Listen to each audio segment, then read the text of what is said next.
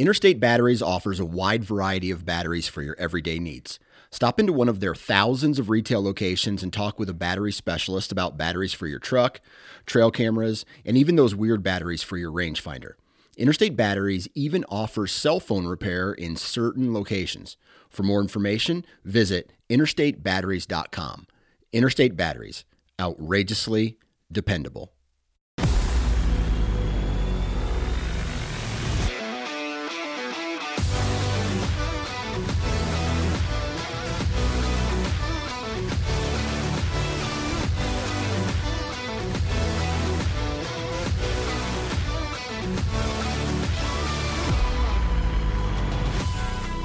Welcome to the Missouri Woods and Water Podcast with your host, Nate and Micah.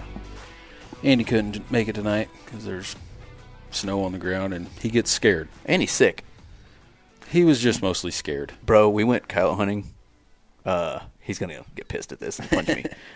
We went coyote hunting this last Saturday. We had a tournament. You couldn't hunt in the tournament. Daryl couldn't hunt in the tournament. Russell didn't want to do an entire day, which I was thinking about not doing, and ended up hunting a tournament with Austin and Andy. Yeah. Andy hacked his ass off the entire day. Just coughing. And it became a running joke that every time we were leaving a stand, me and Austin would be like, "You sound like dog shit." So he ruined it for you. He never really coughed when it was important. There was a few times where it was like, eh.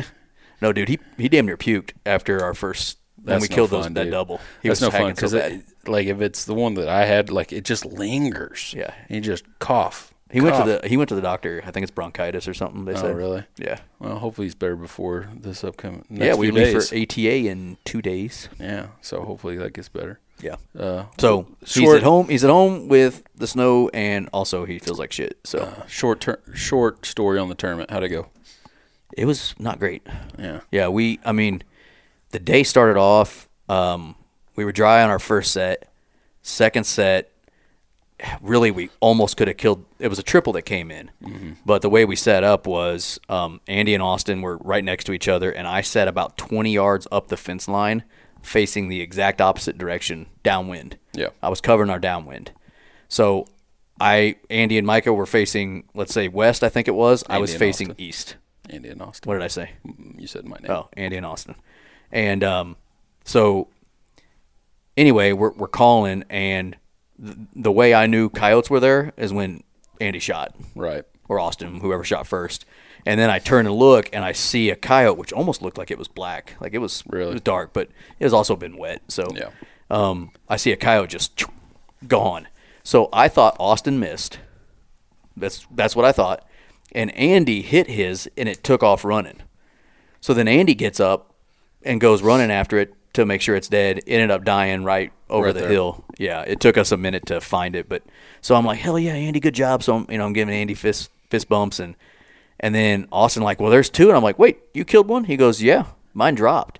I thought the one Austin had shot at was the one I saw running. Sure, he dropped the one he shot at, and I never even saw that happen. Yeah.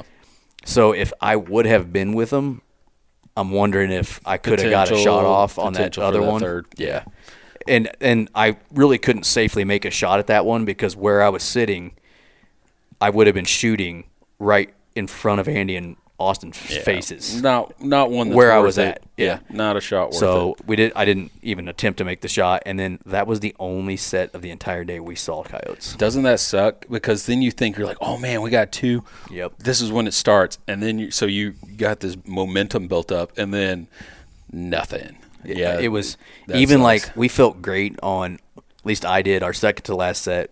It started snowing on us, and the setup I thought was pretty good, and I was excited about it. And we actually sat there longer than we sat anywhere that day, and freaking nothing. Yeah. It was just we tried getting on top of them. I mean, it just didn't matter. It did not matter. Yep. So we killed two. Three teams killed five, which tied for first. Our buddies Brandon and Cody, they killed four. They won small dog or something too. Yeah, I saw that. Can't remember which one. Our buddy No Day, they placed for third. Well, they got second. Tied for third. I thought second. I think they got third. Maybe it was second. I don't know. Yeah, they tied for first. Yeah, tied for first. Just on weight, they got the team that got first was still like a full 12 pounds heavier than them. Oh wow. Yeah, it was. I was wondering how close they were. I know they got second. They check for weights. I don't know. I can't remember who won. It was a good time, you know. I mean, it was still fun hunting. What was it like hunting with the A team? It was good. I mean, you know, did you feel privileged? I guess. I mean, we killed 2 dogs. Our team probably would have killed 0, so I guess. No, it was a great time. I mean, you know, I'll tell you this much, man. I'm really thinking about putting that freaking camper shell back on my truck and getting it makes a difference. A deal on the back. I don't know why you don't, man. Or trying to find a camper shell that's the same color as my truck. One of the two. Yeah, I want one. Dude, I'm telling you now. Next truck will have one. Because it was snowing on us. It was wet. Yeah. Having our stuff dry. And the coyotes were in a, what the hell is that thing called? A hitch. Rack or whatever. Then you don't have to worry about, you know, stuff getting all over your truck bed and all that crap. It was, and then the cab of your truck's open. You, got room. Yep. That was pretty cool. Yeah, it was pretty nice. Yeah, pretty nice. So I went out coyote hunting Sunday. Yeah, you did. So the original plan was we didn't have anything going on. So I was like, man, I'm going to wake up and I'm going to go hunting. Well, it became Sunday morning. And I was like, I'm just too comfortable. I'm going to stay in and sleep. Well, evening rolls around. Amy's left. She went to the store. She comes back. I actually dozed off for a minute, and she wakes up. She's like, I thought you were hunting. I was like, I don't know. And then by that time, my phone started going off from my Tactacams. I'm like, there's coyotes right there in front of my camera right now. I'm like, screw it. Let's go. So my son, Lawson, was like, let's go, buddy. So we packed up real quick, and we got out there, and we set the call out. And from where the dogs were at, from where this camera was, yeah. I was like, I'm going to set up. They're going to come out this way. It's going to be perfect. Start my call sequence. I got Lawson in a track. I'm sitting up behind a barn, and there's a lean-to, and there's a tractor in there. I'm like, Lawson, get up and sit in that tractor, and you'll be able to see everything. You can see. It's like you got your own seat up there. Got your own thing. I'm like, just be quiet, you know, obviously, whatever. So I start calling. And just for the listener, Lawson, my nephew, his son is 6. Yeah, he's just turned 6. Yeah, he's been deer hunting with me a few times. I think he's went coyote hunting with me one other time. But anyway, started calling, and all of a sudden my other camera went off. So this is kind of cheating when it comes to coyote hunting, but it's coyote hunting, so who cares? My other call from the other side of the property started going off. I'm like, oh, one's coming in. So I swing my gun, and I get over, and I'm watching, just waiting. I'm like, this thing's going to pop up any minute and just start coming in. I'm thinking it's going to come in hot. And finally I see its head. And it's about 200 yards out. And the way that I'm sitting, there's a crest in the hill. So I can't, you know, I need it to be about 150 yards and in to get a good shot. Right. But I just see its head. So I'm like, well, crap. So she's just sitting there for a while. And so, you know, I start playing with sounds a little bit. I pause it for a while. And I went into the pup distress, another pup distress, I think. And finally, she disappeared. Like she looked like she was walking towards me, and she disappeared for a little bit. I'm like, well, crap. Okay. So we wait, and it was probably like another 2 minutes or something, and then finally I see her head again, and she started coming towards me, and I, you know, I'm like, oh, there she is. So 130-yard shot, dropped her, and I could just hear Lawson like, you got him, Dad! You got him! I'm like, be quiet. Something else might come out. But it was pretty cool. That's funny. Yeah, it was awesome. He had a great time. It was a lot of fun. We went to another one that, you know, we've hunted multiple times, and I know a lot of people hunt this place. So we got them to talk like we always do, but they never did commit, did come in. So yeah. It was a good time. That's awesome, man. Yeah, it was a fun weekend. I got to get out finally, you know, and I was itching. You guys had all been out before me, and I was itching to get out and, you know, try to kill some dogs. I did not shoot one. Andy and Austin were the ones that shot it, but it was good. It was good. Yeah. I had a fun day. I would have preferred to kill a bunch, but right, you know, we tried. Just didn't work. Sometimes it don't work. Yeah, that's the way it goes. Yeah, and Andy sounded like dog shit. So yeah, so we'll blame it on him. Andy, always. Andy, always your fault. Today's show is not about coyotes. No. It's about a big-ass deer. 197-inch big-ass deer. Yep. About an Iowa giant that our buddy Greg, and I'll probably butcher his name here, Glesinger, with Huntworx. Yeah. And if you've heard the name Greg before, it's because he's been on our show multiple times. He used to be with Drury. He's now doing his own thing with Huntworx, which is pretty awesome. So make sure you go check out their YouTube channel, Huntworx, and their Instagram page as well, which we will tag in this show episode. But Greg, and if I remember right, their show airs on Sportsman's Channel. Couldn't tell you what nights. I can't remember. Yeah. He says it there. He says it in the show. But it is on the network as well. But the show is about this deer named Ranger that he killed this season. And what's cool about it is, you know, what I respect about what Greg does in the whitetail woods is the amount of work he puts in the off season. Him and his, you know, group of guys, Casey and the Huntworx guys, they do a lot of work, you know, before you ever see the actual hunting. So that's the story that kind of gets told. He talks about all the stuff that he does. Right. And he did to kill this deer, because this deer is about a 7 to 8 year old deer. So it's not 78. 7 or 8. Yeah.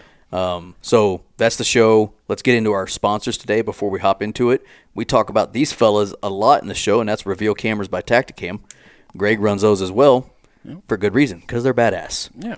We talk about the app and how awesome it is and the different things you can do for it. You can use them cheating while coyote hunting, obviously. Guess so. You think it's going to come out one side of the farm, you end up swinging a. That's a pretty lucky setup. It was pretty cool, yeah, right? Like I was the fact that you checked it. Yeah, well, I kind of did for that reason. I was like, because I had my phone right there. I usually don't pay attention. You know what I'm saying? So I looked and I was like, oh, that's a trail camera picture. Oh, it's a coyote. That's a coyote. That's pretty cool. Yeah, it was kind of neat. But these cameras, you know, are awesome. I think I'm getting to the point. My favorite cam is the Gen 2.0. I like the Gen 2s. Yeah, they're my favorites. But I have several, the X Pros as well. I think I have 4 of those and 8 Gen X 2.0s, I'm pretty sure. But I kind of want to try them all. And my plan next year is to have all of them set up on solar. And they have solar cams or solar panels. Yep. So check out Reveal Cameras by Tactacam on X. Use our code MWW20 for 20% off. Obviously, this time of year, we're using OnX probably more than we do any other time of the year with coyote hunting going on. Oh, definitely. We're always looking at the damn thing, you know, where are we going to sit, this and that. So check the app out. Midwest Gun Works, use our code WOODSWATER. I think it still works for 5% off since, you know, it's 2024 now, and we're still kind of working with them on that. Use that code. Just bought something off there the other day for my new 6 Creed that I'm getting it set up so I can use the Arca mount instead of the clamp. I just don't like them, man. I want to use my Arca mounts. Oh yeah, I'm the same way. Yeah, I prefer my Arca mount. They make one now that I can actually have that for the whole length of the gun and use it a little smarter and closer to the middle lever point of the gun. So yeah, I installed my adjustable gas block. I installed it, I think, a week ago, but I actually got my Grendel out and shot it, got it adjusted right so I can run my suppressor, and got my Athlon. We'll move into that. Athlon Optics. Oh, ruined it. I got my Athlon thermal mounted up, so now I just got to sight that in and get ready for thermal season. You didn't ruin it. Speaking of Athlon thermals, guess what I mounted on my night gun yesterday? I'm assuming you're Athlon thermal. Nope. Freaking laser beam. A laser, huh? Got my laser. I got a laser for Christmas from my in-laws. Yeah. And it's a laser mounted on the side of the gun so that if, you know, like, we're like, where the hell is it? Yeah. What are you talking about? That laser. Or, you know, where am I supposed to walk? You can laser it. I got that mounted yesterday. Oh, nice. So you didn't ruin it. Athlon Optics, though. Yep. That's what we both got on our thermals, and that's coming up soon, brother. Yeah, I'm excited for it. Guessing you didn't go sight it in tonight like you were talking. No. I don't know if you guys noticed. Just a little bit of snow on the ground. This is Tuesday. It's January 9th, I believe. Yep. And as you know, if you live in Missouri, there's about 6 inches of snow on the ground. So, where we are. Yeah, where we're at. So check them out, Athlon Optics, Weber Outfitters, weberoutfitters.com. They're going to be at ATA, and they've got their coyote tournament coming up. Actually, it'll be over by the time you guys hear this. Hopefully you guys made it out. And, you know, support a good cause for Weber. Morrell Targets, based out of Arkansas. Haven't been shooting much right now just because we're in it's coyote killing season. Coyote mode. I actually thought about putting my bow up last night. Oh, did you? It's still technically in my garage, ready to go. And I thought about breaking my bow out the other day. So I'm thinking, dude, this upcoming weekend, it's going to be, the 11th, 12th or something like that. Mm-hmm. It's supposed to be 1 degree on Sunday. I might go deer hunting just to do it. To test out my hunt worth a little more than I already have. And I always try to get one last bow hunt in before the season ends. Rivers Edge Treestands, use our code Missouri10 for 10% off, plus free shipping, which is huge on any hang-on or ladder stand. We're going to check out some of their new products at ATA. Lucky Buck, luckybuckmineral.com. Yep. Start getting that stuff out. Oh, yeah. It's a good time to have it out here at the end of the year. Black Ovis, use our code Missouri10, MWW10, for 10% off. I was just on there yesterday. What was I looking for? The hell was I looking for? Don't remember. It was something gun related. I was looking at pants. You always want pants. I need to get more pants. I've ruined my pants that, I use every day, and I'm a big fan of theirs. So they got some cool field pants. Yep. BlackOvis.com, and last but not least, sister company to them, Camo Fire. Get on that. Download the app. That's what I would do. Yeah. Download the Camo Fire app, and then you get those daily deals refreshed every night at, I think, at 11, or is it 1? I think, I don't know. Once a day, you get daily deals. For sure. Get on there. Spend some money that your wife doesn't know you're spending. Dang right. Or husband. Whichever one. So, all right, but let's get into the show with Greg. Let's do it. This is the Missouri Woods and Water Podcast.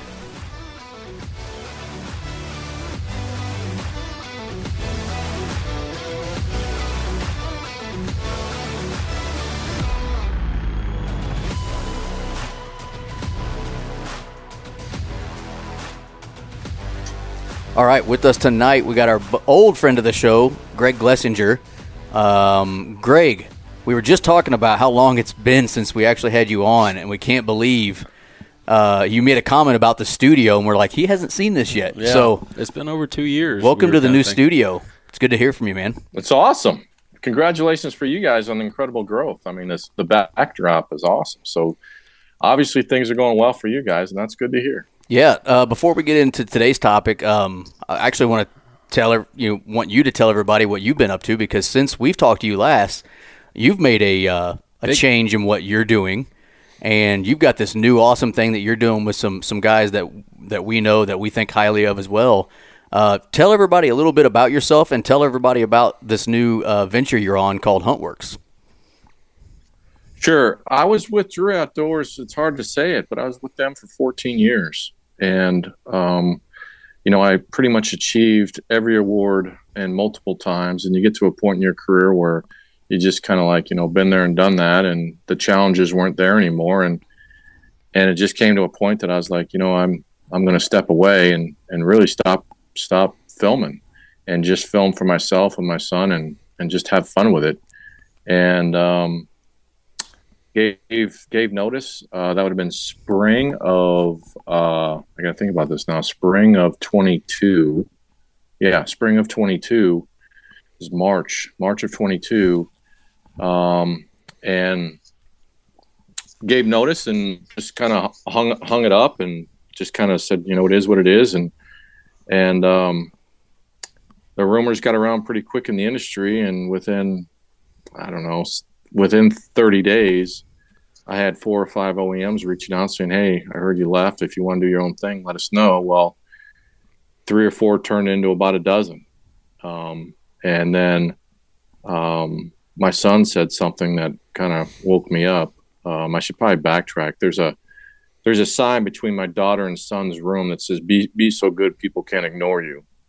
And he reminded me of that and said, if you're ever going to do it on your own, now's the time, because if you wait too long, you're going to become irrelevant. And he was right. And so went to bed that night and woke up, and I said, you know what, I'll return some of these calls and see how real they really are. And off I went, and the dominoes started to fall. And obviously it's not all that simple. No, there's a lot of trials and tribulations and ups and downs and phone calls and learning, because I was obviously in front of the camera, never behind it. So that part of the business was all new to me. So I didn't know it. So I just, start from ground zero. So that was a huge learn curve. And we partnered up with Matt and Adam from Land and Legacy. And of course, Casey, and we picked up some other guys since then, mm-hmm. Max and Spencer and Trace and Seth and so on and so forth. But those three other guys were kind of the nucleus of the whole thing. And when I brought the concept to them, Matt and Adam quickly jumped on and said, "Yeah, we want to be a part of this. Your idea is what we want to do, fits into what we do. How do we make it all work?" And so we teamed up very quickly, and everything came together. And it's hard to believe that we just are almost finishing up season 2. So season 1 aired on the Sportsman's Channel this past fall, third and fourth quarter, and we launched our YouTube series October 1st of 23. And I can't believe I'm going to tell you this, but we're knocking on, we're at like 9,800 subscribers in 90 days. So that's growing well beyond our belief, and our expectations. So, our season 2 that we're just finishing up was record breaking. We knocked down 19 from all over, from the West to the Midwest, predominantly with bows, some with guns, yep. But the team did a phenomenal year. We still got a few weeks left for some of us hunting in Wisconsin, but for the most part, the season's coming to a close. But it's been an enjoyable ride. I've learned a ton. I don't know if I'd recommend this to too many people to go do this, because it's way harder than I think people understand. And that's the part, and I'm guilty. I'm speaking to myself when I say that. You better have a lot of time, effort, and make sure you don't give up, because there's just a lot of hurdles to get through, and it takes a lot of time. But we're here. We're already talking about season 3, which I can't believe the time has gone by this fast. Yep. But I've learned a ton, and it's been incredible learning experience, and I've met a lot of great people because of it. So looking back, it was probably a good decision, and I didn't have even any interest in doing it at the time. Yeah. It just kind of happened. Dude, we obviously knew about it and watched you, and we thank the world of Greg and yourself and Greg. And, obviously rooting for you, and you hit the nail on the head. Like this stuff, some people think, hey, if I start a podcast, it's just 1 hour a week. That's all I got to do, 1 hour a week.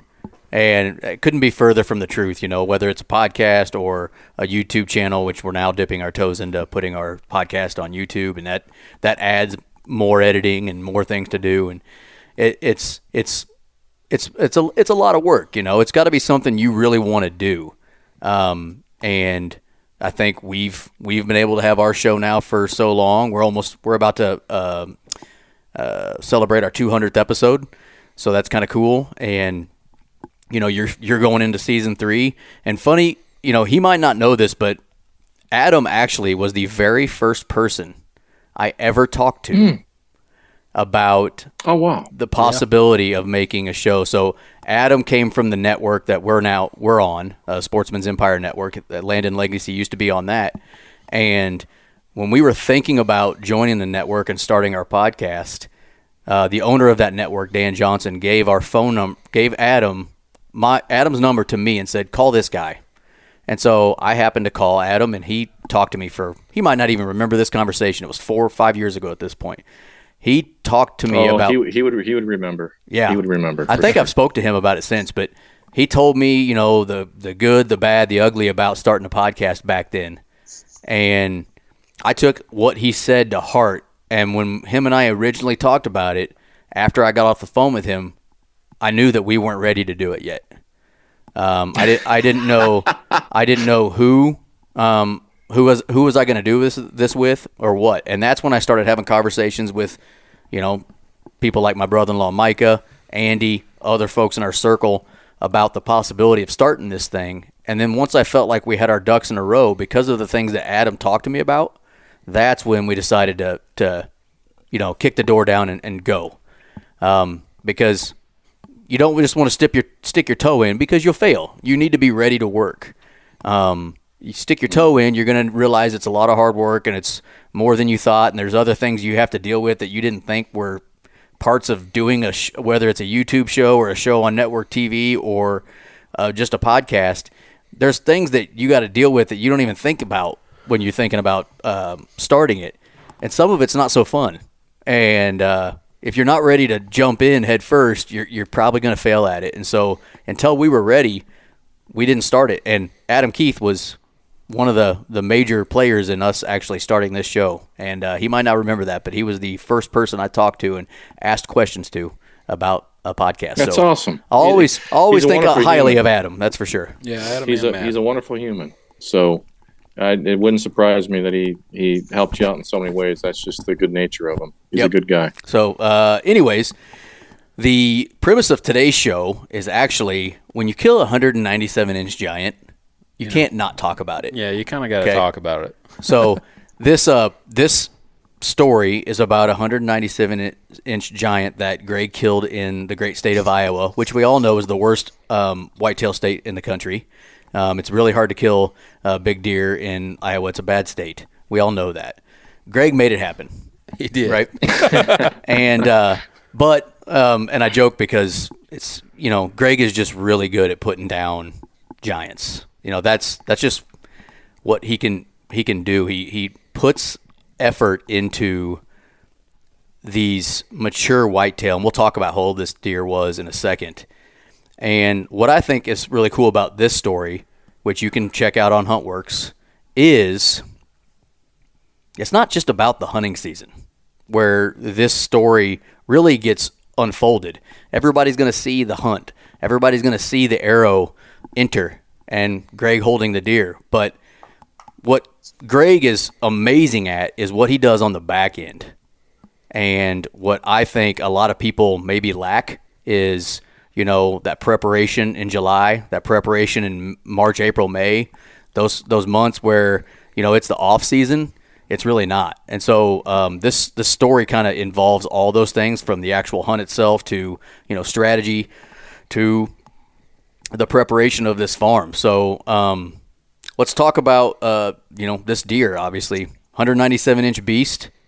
People can check it out on your guys' Instagram and see the pictures, and they're gonna be able to see the video as well. But how did this story start with this particular whitetail?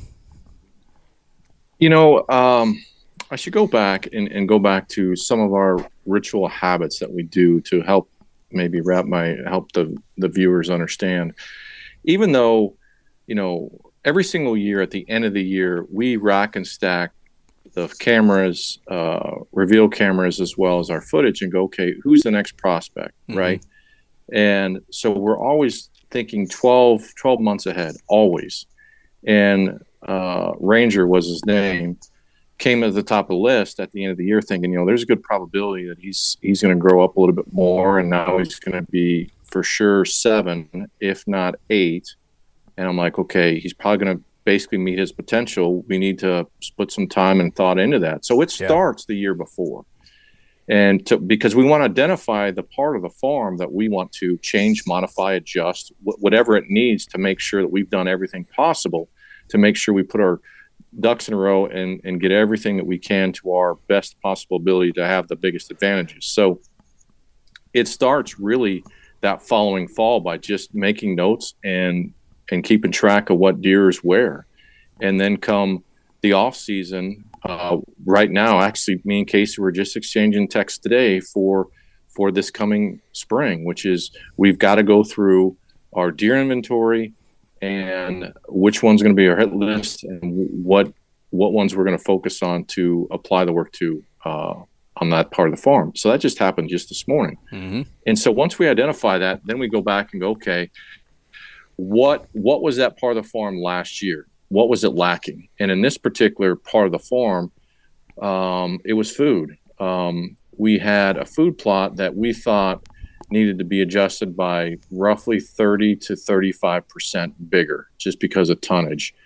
The problem with that was it was going to be a real disadvantage by going that much bigger for the tonnage for us to hunt them, because it was going to be so big. We lost our bottleneck, and this field prior to our adjustments, had a really good bottleneck to it, and it had a hourglass effect. We had green on one side, a bottleneck, and then grain on the other. Well, that past fall, the grain did not take very well. It was dry, and just a whole lot of avenues it didn't work. So I'm like, okay, yep. This spring we're going to have to do two things. We're going to have to do a different type of grain. So we went with rye and wheat on the far side, and then we went with brassicas and clover in front of the blind. So they had two different food sources to force them through that bottleneck to force transitions. And the problem with making that food plot bigger, it exposed it to the road I didn't like. Oh, yeah. And so Casey and I came up to the idea that, hey, we're going to put some Egyptian wheat and make a strong barrier. And, oh, by the way, if we make this barrier like we had drawn out on the paperwork, was we're going to force them at a 45-degree angle to force them through that bottleneck. And that design is the biggest key to this whole thing. And circumstances, of course. You got to have some luck, too. But we had the tonnage, we had a bunch of deer out there, and without that new layout and design that we did that spring and summer, and top it all off, our exit and entry was not what I was looking for, happy with on this part of the farm. So we actually went in and cut probably well over 100 cedars. Oh, gosh. Man. And stacked them for a visual block for us to get in and out visually. So we knew that he was going to be our number one, and we wanted to be able to hunt him, whether it's one day or 25 days. And it's, the old saying, it's one thing for a deer to hear you. It's one thing if a deer sees you and smells you. We just didn't want to be seen. If they hear us, they don't know who we are. And we always have the wind in our favor. So I'm like, well, they're not going to smell us, but we don't want them to see us. So, and God forbid, hear, see, and smell you all at the same time. Yeah, then you're it's horrible. Yeah, it's a disaster. And when he's 7.5, if not 8, he's not going to put up with that. No. So we spent a lot of time in the exit and entry to prove that. And so we hunted this guy 11, 12 days. Yeah, I think that's what the number is. So 11 or 12. Some of those are only afternoon sits. Some of those are morning and afternoons. So it could be, maybe 20 sits total. And we did that. It was on two different parts of the farm, but where we ended up killing them, we hunted them several days in a row, and morning and night. And the only way we would have done that is by doing all the prep work that we did in the spring and the summer. Yeah. Because of the new design and the exit and entry was as close as the bulletproof as a guy can create, which allowed us to hunt them that many days. Yeah. My old saying is, if you can hunt deer without them knowing they're being hunted, which is having a solid entry and exit, then you could hunt as many times as you want, as long as you have the wind, of course. Sure. And we proved that point because we hunted him 3 days in a row. Before we got him killed. So this is where I think, guys like me, you earlier in your career, I'm sure anybody that has hunted at any point in their life, where a lot of their failure, quote unquote, would come from is those springtime, summer decisions. Early last spring is when you made decisions. You and Casey, it sounds like, sat down and talked about, okay, here's what our Reveal cameras are telling us, which, by the way, obviously a great camera company to go with. Reveal cameras are badass. They are. I no longer have to have my little note anymore, even though I still like to do it. I just do it on there. But, you took the information that Reveal cameras gave you from the previous season, and said, here's what Ranger, by the way, sounds like we're going with baseball still. Baseball names, right? Yeah, we are, because they were in the series. Yep. That's right. Like it. Yep. You took that information. You said, okay, how can we make it possible to kill him over here? And you guys had to sit down and literally decide, what are we going to do here to make our possibilities of killing him even remotely there? There's the first victory, I guess you'd call it, against a deer is being willing to change something that really might not necessarily be broken. It's not like that food plot wasn't successful. I mean, I know some of the food didn't take because of the drought, but it's not like the design was bad. It's not like you had any issues other than it was maybe a little small for what you were trying to get done, but it had a perfect bottleneck. I'm sure there was deer in it every night. Sure, there was deer in it. Many hunters would leave it alone right there and say, well, how are we going to attack this?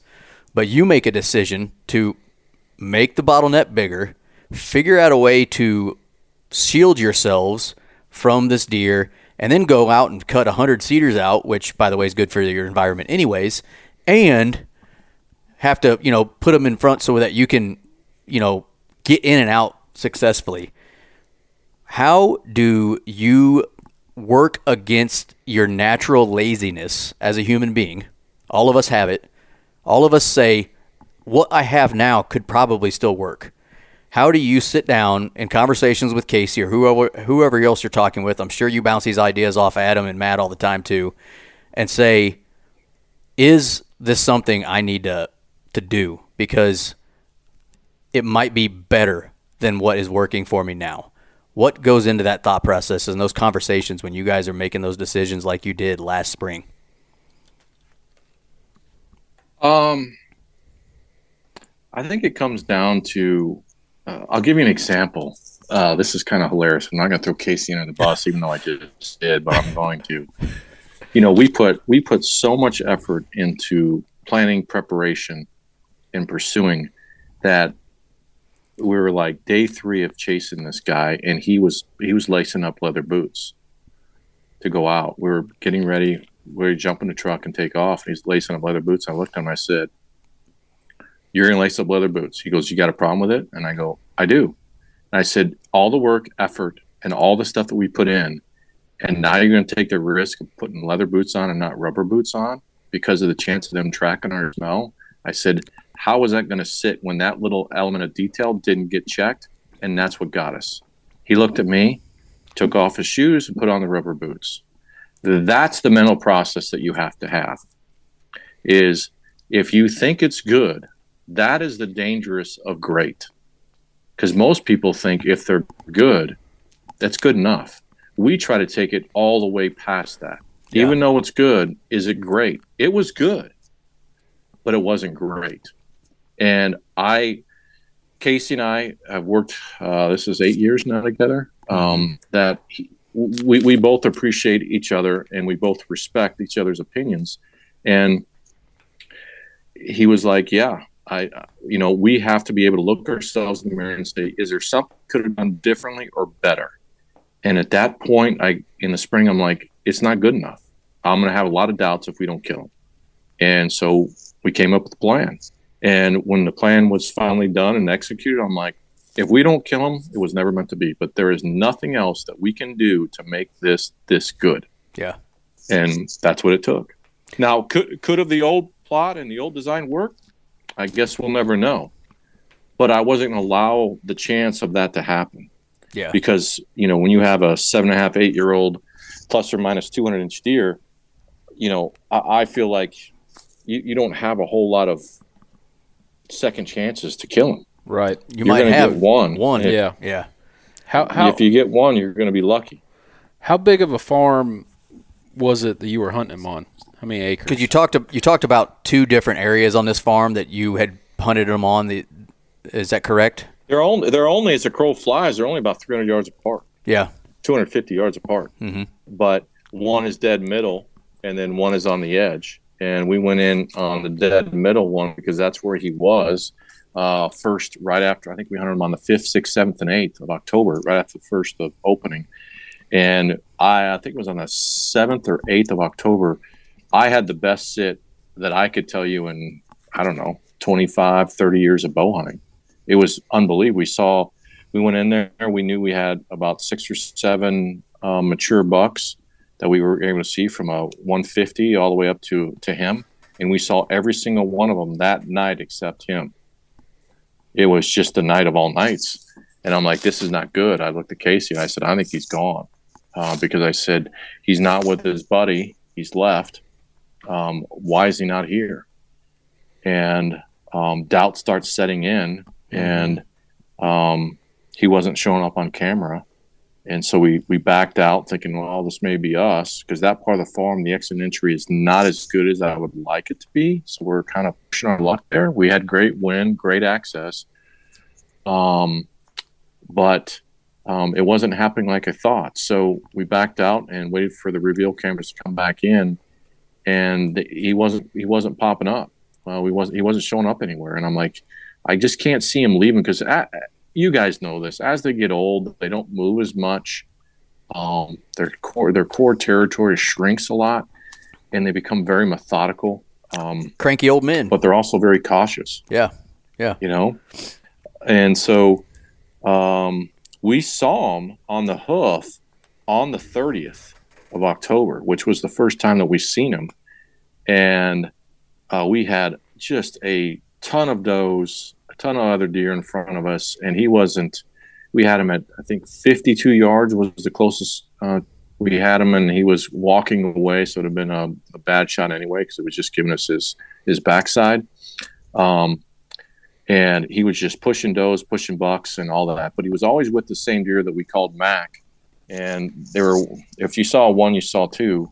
And then I was like, Casey, you know, he's obviously here. The does are here. He's got to come back. So we got to come back on the 31st. And went in the morning and didn't see him. And I said, well, might as well go back. And we did.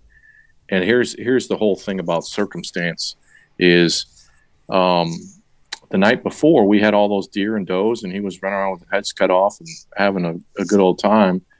When he came out on the 31st, it was him and Mac, and that's it.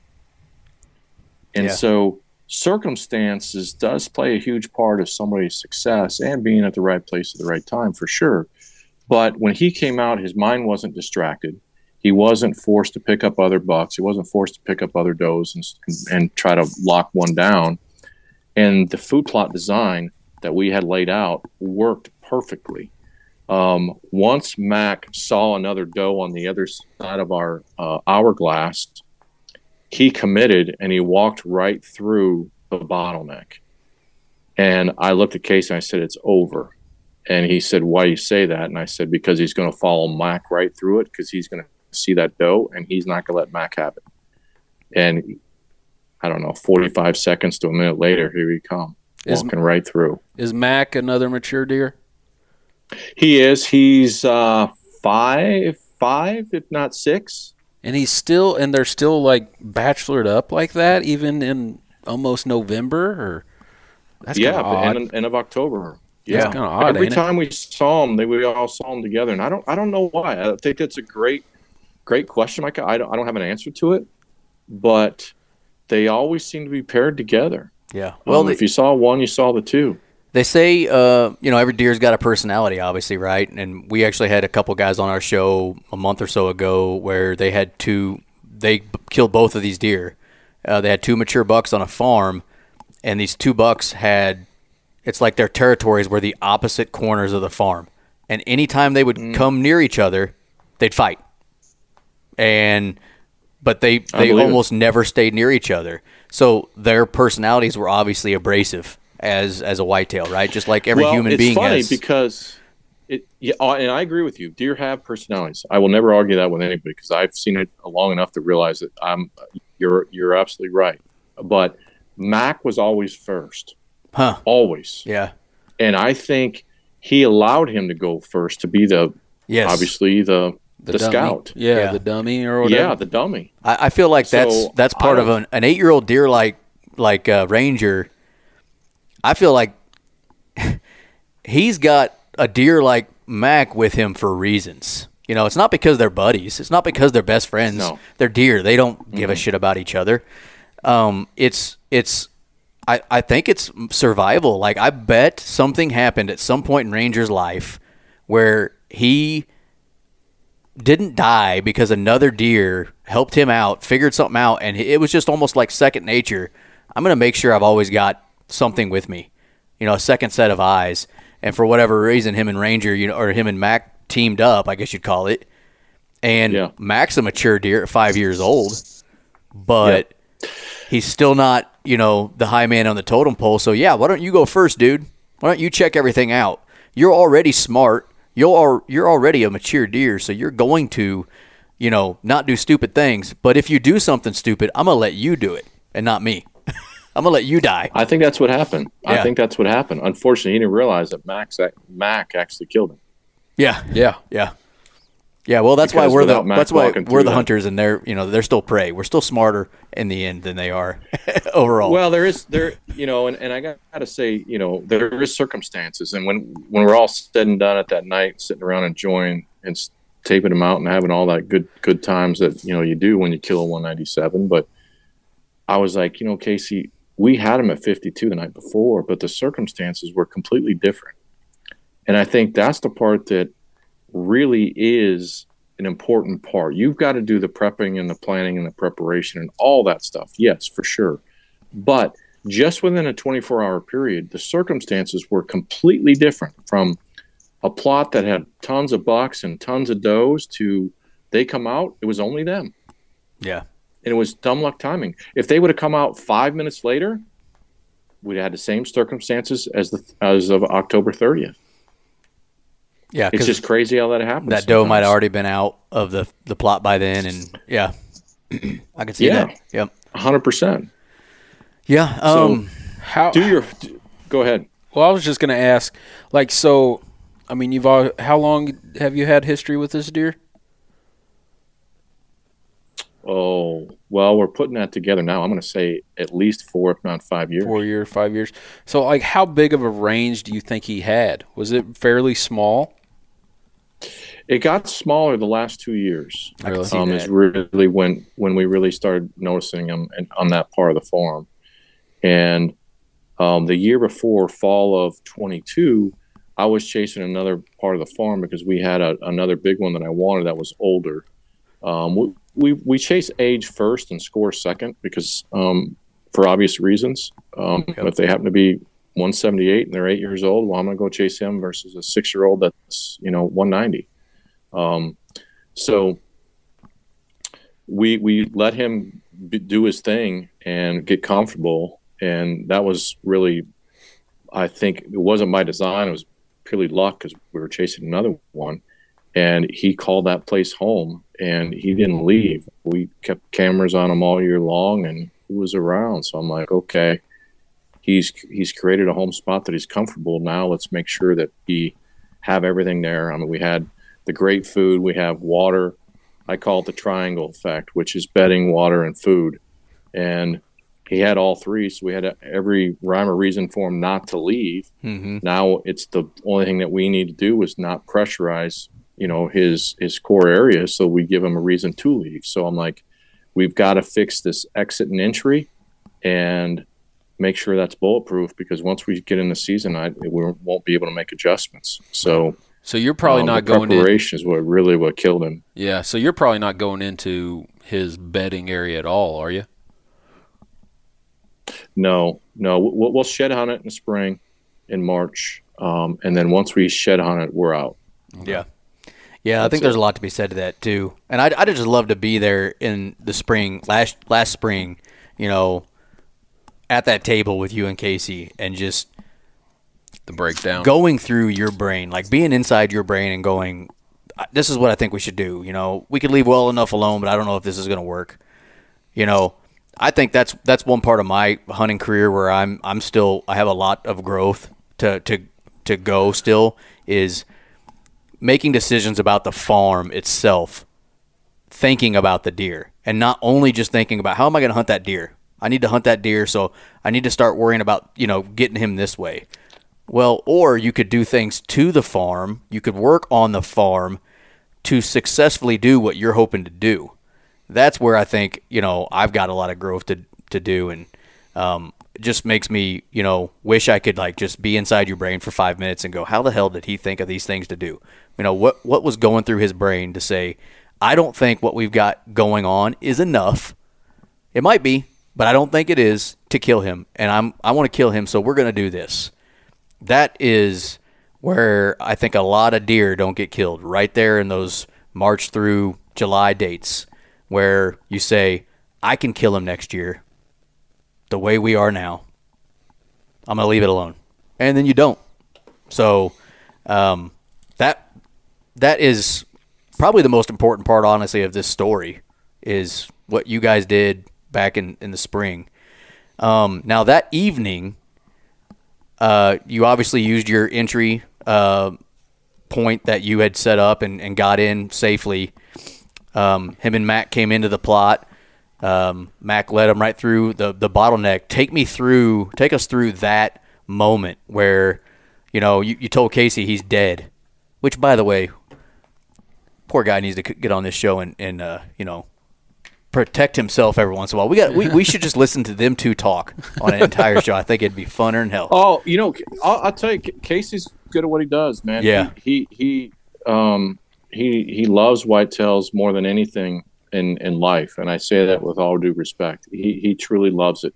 I love western hunting. He likes it, but he loves whitetails. He just can't get enough of it. He lives and breathes it 365 days. So, you know, we are constantly bouncing ideas. Our mental minds, I hate to say it, but it is true. We never turn them off of how to kill shit. I don't. And he doesn't, and I don't. We're always trying to find the next way to figure something out. Yep. So to answer your question, why did we make the decision, and what made us make the decision? It just comes back to, I don't want to leave any stone unturned. When you start chasing stuff, you know, 6, 7, and 8 years old, you're gonna be lucky to get one arrow at him, or, you know, inside of 40 yards. And if you screw that up, you're probably not going to get a second one until maybe the following year. You might. It does happen, but it's not highly probable, depending on how bad you bust them. So I'm like, sometimes you get lucky and you might kill them on the first sit. Sometimes it might take you 15, 16, 20 sits to get them. And, you know, I'm like, if we have to do this, because I knew he was our number one. And I was going to basically say, if I don't kill him, that's fine, but I'm not going to give up until the season's out. So if I know we're going to hunt this deer until we kill him, we got to make sure that everything we can possibly do so we can hunt him that many days, we have to do. Yeah. And so that's the biggest motive. Yep. So take us through. If I had one suggestion to all your listeners and viewers, if you really want to get good at deer hunting, and I don't care about the size, it's irrelevant to me, pick out one deer on your farm and say, it's him or bust. And you're probably not going to kill him. But what you will do is you're going to learn a lot. And the following year, he's probably in trouble. Yeah. I would agree with that. No, that's a good way to do it. You know, because like Baraka this year, I think that would have been a lot of Baraka. So him and I got a new farm this year. And okay. I hunted. Congrats. Yep. I hunted the hell out of a certain deer named, we nicknamed him Baraka. I'm still using the Mortal Kombat characters. And Baraka ended up being just shy of 179 inches. I hunted the hell out of that deer. Micah hunted him. Mike ended up killing him. We were to the point where we actually didn't think it was going to happen. We thought our chances were gone. However, I think next year would have been a different story if that deer would have lived outside of, you know, us killing them. We had literally, 6 months of history with them? Thousands of pictures and videos. Yeah, but 6 months of history. Yeah. It's hard to pattern one with just 6 months, you know. You're literally taking it from, you know, we got history from July till the time I killed him. Opening day. Yeah, you know, so. But I think next year, if he would have lived and we continue hunting that farm, I think our chances of killing him would go up exponentially. Now, would we have killed him? Who knows? But we would have gathered data on that deer. We would have figured out his patterns in the summertime, in the actual hunting season. You know, when do we attack him? When do we leave him be?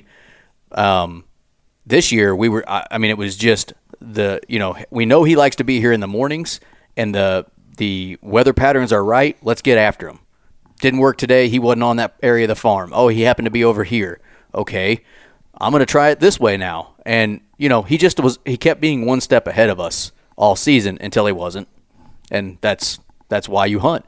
But you're taking data. I mean, you're hunting a deer that's 8 years old. You knew him for 4 years.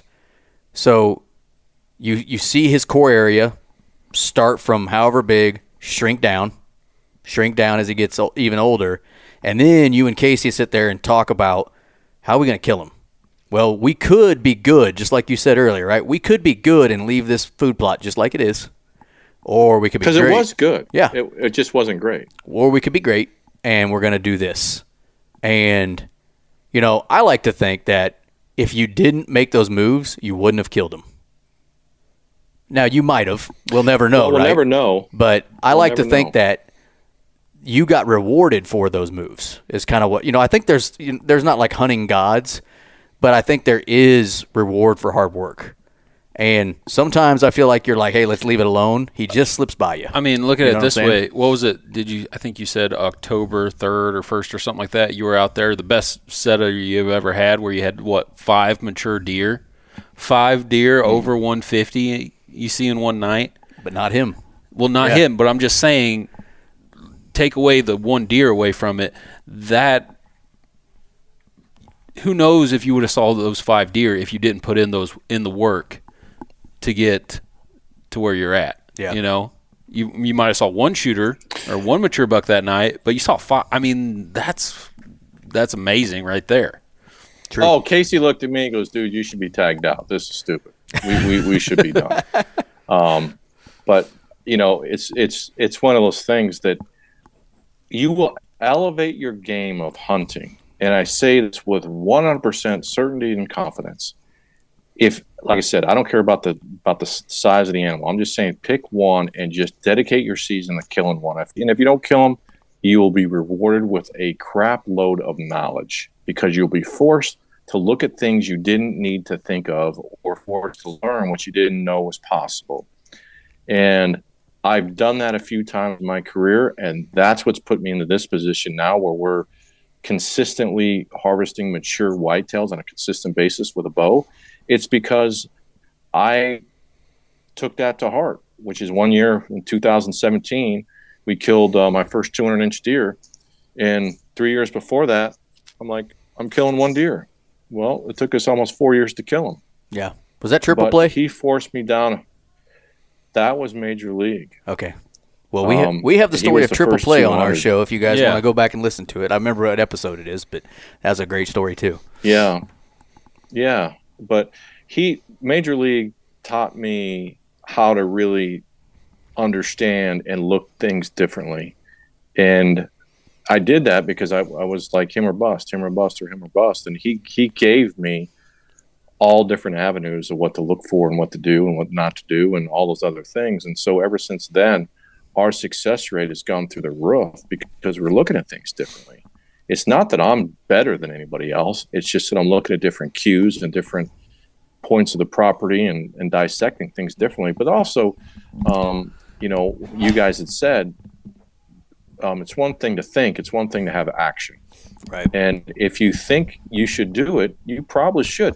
Long as you're not cutting trees, like, you know, cedar trees, they go fairly rapidly and they're, you know, but if you're going to go cut any type of, you know, trees of any sort, you can't glue them on in your lifetime. They're not going to come back. So make sure that if you're going to cut something, that you're really making a right decision, because that's something you can't revert. Mm-hmm. But food plots, grass, warm season grass, and that if you don't like it, you know what? Yeah, it takes time and effort and energy for sure, but it's not a forever change. Trees, that's kind of a big deal. Yeah. But Adam's favorite saying, he said it last year to me, he goes, "Greg, you're not afraid to take a good spot and make it great." And he said, I think that's part of some of the degree of separation. Yeah. And I never heard anybody say that before, but he said it several times now. And it makes sense to what he's saying is if there's stuff that we think could be better, we're going to act on it and we're going to make it better. Yeah. And I think if people do go to action and make their farms better, I think they're going to have better results. Agreed. And if you're someone who doesn't have the ability to make changes to a farm that you hunt, you know what I mean, obviously public ground, you can't do stuff like that. But if you've got a farm that you have access to that you don't have the ability to make changes, you know, because there are folks out there. I mean, the farm that me and you have, we might not have the ability to do a lot, but that doesn't mean you can't make changes based on what is there. you know, what you're working with. You just might not be able to make the changes you really want to have happen. It might have to be a little more strategic as far as the hunting itself goes, but it doesn't mean, you know, taking the information, let's say the farm that you just hunted Ranger on, you couldn't touch. It had to be how it was. Nothing you can do about it. Well, then instead of worrying about what you're going to do from the, you know, the plot perspective and entry and access, you're worrying about everything that Ranger is giving you over the last 4 or 5 years, using that to then make my access bulletproof and how can I get in and out without getting caught. In this case, you took the information he gave you and then said, I'm going to make my access bulletproof by doing this. But, you know, some people might not have that same ability, and that's fine. You just have to do it a different way. The key is, in my opinion, and Greg, tell me what you think here, the key is sitting down and thinking about those things way before the season ever gets here. It starts now. Yeah. I mean, once your season closes out, now's the time when it's fresh in your head to make notes, pull out your reveal camera picks, and if you're filming it, pull out some of your footage and go through that stuff. Another suggestion I talk about all the time is, you know, there's an app on your phone called Notes. And Casey and I use it all the time. If we may not harvest something that sit or that afternoon, but I guarantee we're going to harvest information. And we make sure that we make notes on what that is so that when we gather that information at the year end to regroup for what we're going to do for the following year, we have it, because you can't remember it all. No. But if you can remember it, make notes while you're in the present, in that location, it sure helps, and it triggers your memory. Oh yeah, we need to move this set 20 feet or whatever it may be. Just those little tweaks can change you from, you know, one arrow from being successful to bringing them from, you know, 45 yards to 32 yards. Yeah. So the biggest thing is a lot of people are just afraid to make adjustments because they are good, but can they be better? And that's the part that some people just have a hard time doing. Yeah. I agree with the Notes app. I love the Notes app. The Reveal app is amazing, and I've been able to. It is. You know, like we made a folder for Baraka, and then you can actually go and see all the weather for that folder, the historical data for that. But even with that, I still have a Notes app, and every time he was ever on camera. But let's go back to that. Let's go back to that, because that Reveal app is critical, because it's pretty damn important. You guys mentioned on the one that you guys just killed, the 170 plus. When you guys had the folder, you had the options to go back and look at the weather and the temps and when he was moving at what part of the farm. Yep. So then you, I assume, started going, okay, we've got a cold front or we've got a weather front, and he's typically moving on these type of pressure days or weather days.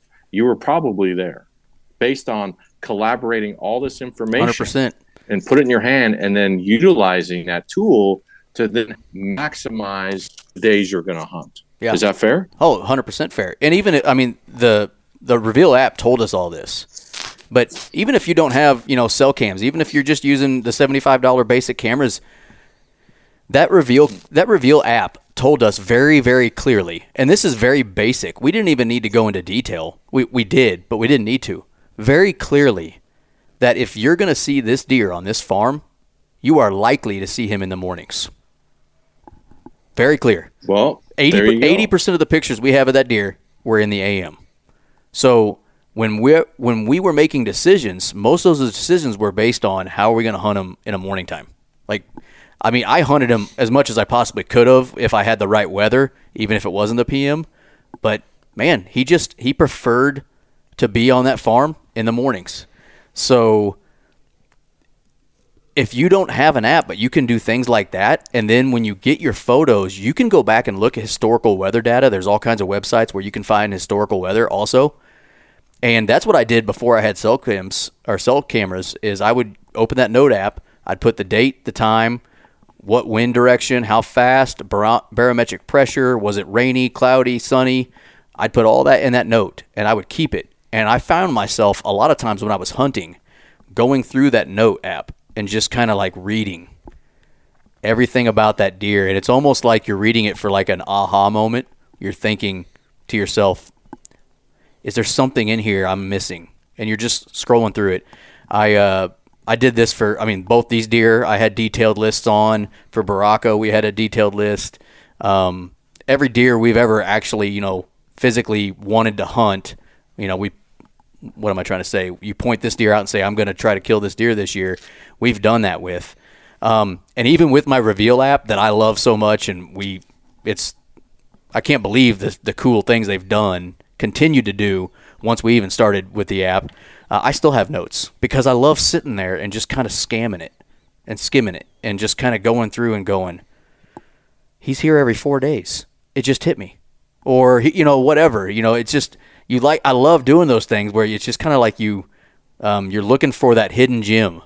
So that's another thing I think people, you know, can do that takes a little extra work. But if you just have a little nerd in you, you'll enjoy it because it's fun to do. And apps like Reveal can help you be a nerd. That's true. That's well said. Absolutely. So, but you guys put something together that you're only going to hunt them, or higher probability of hunting them in the morning. Did you kill them in the morning or after? Yep, morning. Yep. Killed him. 45 minutes after first light. Yep. See, that's what's cool about that story is you did your homework, you put the pieces of the puzzle, don't fight it, go with it, and hunt him the way he needs to be hunted. Yeah, that's awesome. Congrats, that's cool. And it's the same thing with your deer. You put the puzzle pieces together, just like we would put the puzzle pieces together for Baraka. Not that this is a story about him, but that morning, Micah and I were talking about where are we going to go hunt today, and I had my son with me, so there was a third option in here where my son was with me during this hunt. So we sat in different places, and I had this feeling because of that one picture we got of him. He gave us one photo about 3 nights before he died. I think it was 3 nights. I don't think so. I don't think 4 nights. I think it was over a week. He gave us one picture to give us a little bit of hope. And he was in this cove that he was it was like he started shifting west. And he gave us this picture in this certain cove. And the spot itself wasn't an amazing spot for a rifle. Micah, we had our rifles during rifle season. It was a rifle hunt. And I had a feeling if we're going to see him, he's going to be there. If I just had this feeling, if we're going to see him, he's going to be there and he's going to be working east. And damned if he wasn't right there working east. And we only were able to figure that out because of the pictures we got. Otherwise, it would have just been, you know, throwing a dart at a board and hoping you shoot a deer, which can work for a lot of people. But, you know, it's a lot harder to kill deer like that when you're just hoping. So the night that you killed Ranger was a culmination of the hard work and the strategy that you put into it. Because you could have sat anywhere in the farm that night. Right? Oh, yeah, for sure. Yeah, we could have went anywhere, but, you know, we were after that one particular deer, and we knew that he was in the area. And we saw him the day before, and so once I saw him the day before, you know, there's no way you're going to pull me out of that set on the 31st. There's no way. Yep. You know, So when he came through that pinch point, and you said to Casey, he's dead, take me through the feelings, you know, I mean, you took that drawback. How far was the shot? You know, what was the aftermath? How did it go? You know, he was 31 yards. And when you kill him with a bow, you know, there's so many things that can go wrong. And you just got to slow down the game the best you can and just let it play out. You know, he walked in front of us purely broadside. And I wasn't about to draw because he was so close. He was at, I don't know, plus or minus 30. And as he goes through the bottom neck, it's going to put him broadside, if not quartering away. And he's basically biased at that point. So as much as you want to draw and get it done as fast as you can, sometimes we can be our worst enemy. And patience is the hardest thing sometimes as a bow hunter, but it's the best thing to do. And so I just had to wait for the right moment and get him into that bottleneck and then grunted him to stop. Obviously, I was at full draw when I did so, and settle the pen and just make sure you're comfortable with what you're doing and let the arrow fly. And we shot him with Rec XP, and he went maybe 25 yards from impact, 30 yards from impact, and died right in front of us, right in the plot. It's always a nice feeling. And whenever you see him drop, that's always nice. Oh, it's you guys know that when you see them, they get out and they run away and they're gone. You didn't see them fall, and you start doubting yourself how good the shot was and all those things. So it's so nice. It's so much more enjoyable when you see them go down because the stress level goes up when you don't. Yep. But yeah, so it was. It's a culmination of excitement and a kind of a surreal moment. I think I was pretty quiet just because I was surprised that it actually happened because we had chased him for so long, and there's just been so unfortunate circumstances that I couldn't believe he came out with just him and Mac, and he, it was like somebody's looking out for us. Yeah. It's just awkward. It just is not normal. Yeah. So you grunted it. But being consistent. So you made him stop because I know from our last episode or maybe the one before that, you were always opposed. And not always. You got a lot of crap because I believe it was probably the last 200-inch one you killed. Yep. You didn't stop him. Still made an excellent shot on him. So have you had a change of heart, or do you just do it circumstance by circumstance? No. But you got to realize triple play is the one you're referring to. He was inside of 20 yards. Yep. I think he was like 17 or 18, if my memory goes. He wasn't 20, and this one was at 31, and I made it very soft. I mean, enough that I think he questioned himself if he heard it. You can see his demeanor. He stops. You can see his demeanor. But you can see how he's like, did I really hear that? Did I hear something? Yeah.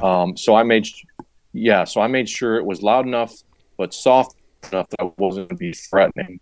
And I had no choice because if I didn't, he was going to walk right through it. And it was too far for me, in my opinion, at 31. By the time I would have shot him, if I would have been 35 to 36, I wasn't going to shoot a walking deer at 35 or 36 yards. Yeah. So he forced me to do that, and he perked his ears up and looked just enough to settle, and I didn't waste any time because I was already at full draw, so just let the rec eat and the PSE do what it does, and rest is history. It was, happy trails.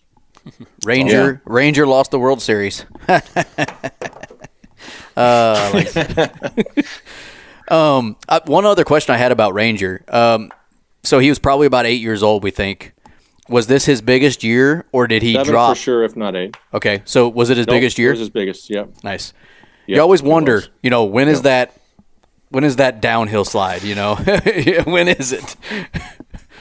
I think every deer is different. Yeah, I think it's no different than people. I mean, after doing this as long as I have, I always thought 4 to 5 was the biggest jump. I don't believe that anymore. I think it's 5 to 6 and 6 to 7, I think, are the biggest jumps. And that dictates based on the deer. Yeah. So we really try to focus on 6 and older. If you said, what's my preference? I would say 7 and 8. I know how stupid that sounds, and I know how foolish that sounds, and I don't disagree with that statement, but we've seen some tremendous jumps in that period of time. So do you think you lose? It's hard to say. Do you think you lose more deer, whether it be to somebody else shooting them or car wreck, whatever the case may be? Do you think you lose more in that time frame? I think you do, because there's another one that is probably 7. That we called cleanup, and he was just a little bit smaller. I'm going to say he's in the high 80s, maybe. And he was on the farm pretty regularly, and then he flat out disappeared, and we haven't seen him since. So did he get killed? Did he just move on? Mm-hmm. It'll be interesting to see if he comes back next year or if he even is alive, but you're right. Once you start breaking you know, that 5, 6 years old, you are rolling the dice that one, it's the odds start going against you heavily. And, but you can't shoot a one, if you want to shoot a 170, you can't shoot a 60s. Right. Every year. Yeah. I've heard that saying so many times, you know, if you want to shoot a 180, you got to stop shooting all the 160s. Well, it's true. Yeah. It's true, but it's a very hard thing to do. And I understand it. I get it. But I'm just at that point where I just really enjoy chasing older, mature deer, and that's what really, I don't know, that's what I like to do, I guess. Yeah. No, we talked about this on our show before. Yeah, like everybody is in your own. Exactly. And everybody's in a different time frame of their hunting careers, you know? It's the evolution of being a hunter. Exactly. Right? It's the evolution of being a hunter. Yeah. Like, and if and I wouldn't have said this 20 years ago. 100%. I wouldn't have said this 20 years ago. Yeah. But now, for doing it for so long, and I've learned so much that, we set our sights on usually one, if not two deer going into the fall, going, okay, these are our top two, or this is the one, depending on, you know, how much we know about them and their ages and all those type of things. And that's what we want to do. And everybody's got a different has worked for us experience. And like I said, we're kind of in that same boat where we like to hunt more mature whitetail for Missouri. And typically that's going to be hopefully a 5-year-old deer or older. But you know, if a 4-year-old 175-inch deer walked out in front of me, I'm not in that spot in my career where I'd probably not shoot that deer. I'd shoot him. But then you got other people who maybe are hunting, you know, in a different part of the country that have a different set of deer, have a different set of circumstances. It doesn't mean you can't still hunt mature deer. A mature deer is a mature deer is a mature 100%. Deer, right? So a mature 120-inch in southern Arkansas might be just as difficult to kill as a mature 197-inch in Iowa. They have different resources, so they grow differently, right? But the part about hunting mature deer is the most important part, right? So if Greg was in Iowa, and you know, I think people get the, you know, Greg's killed a lot of big deer in his career now. But if Greg was in Iowa and Iowa deer all of a sudden went from 200 plus inches at maturity to 120 to 130, he's still going to be hunting 7 to 8 year old 120-inch deer at that point then. You know, it's just that's what's mature. So luckily though, in Iowa they get big. In Missouri they can get big. In different states they get large, which is always the nice topping on the cake to hunting a mature whitetail is these beautiful racks that they can grow. But what the most important part of this story is that you were hunting a 7 to 8 year old deer and successfully made it happen.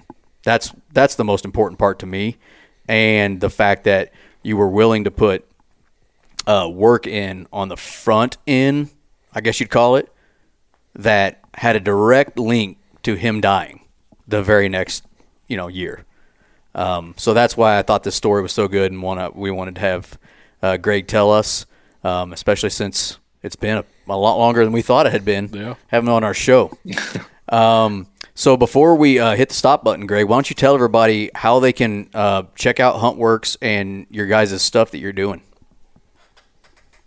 Absolutely. Well, we're just finishing up the third and fourth quarter on the Sportsman's Channel, so we'll be airing again third and fourth quarter of 24 for our season 2 on the Sportsman's Channel, and that's our prime spot is Tuesday night at 6:30 p.m.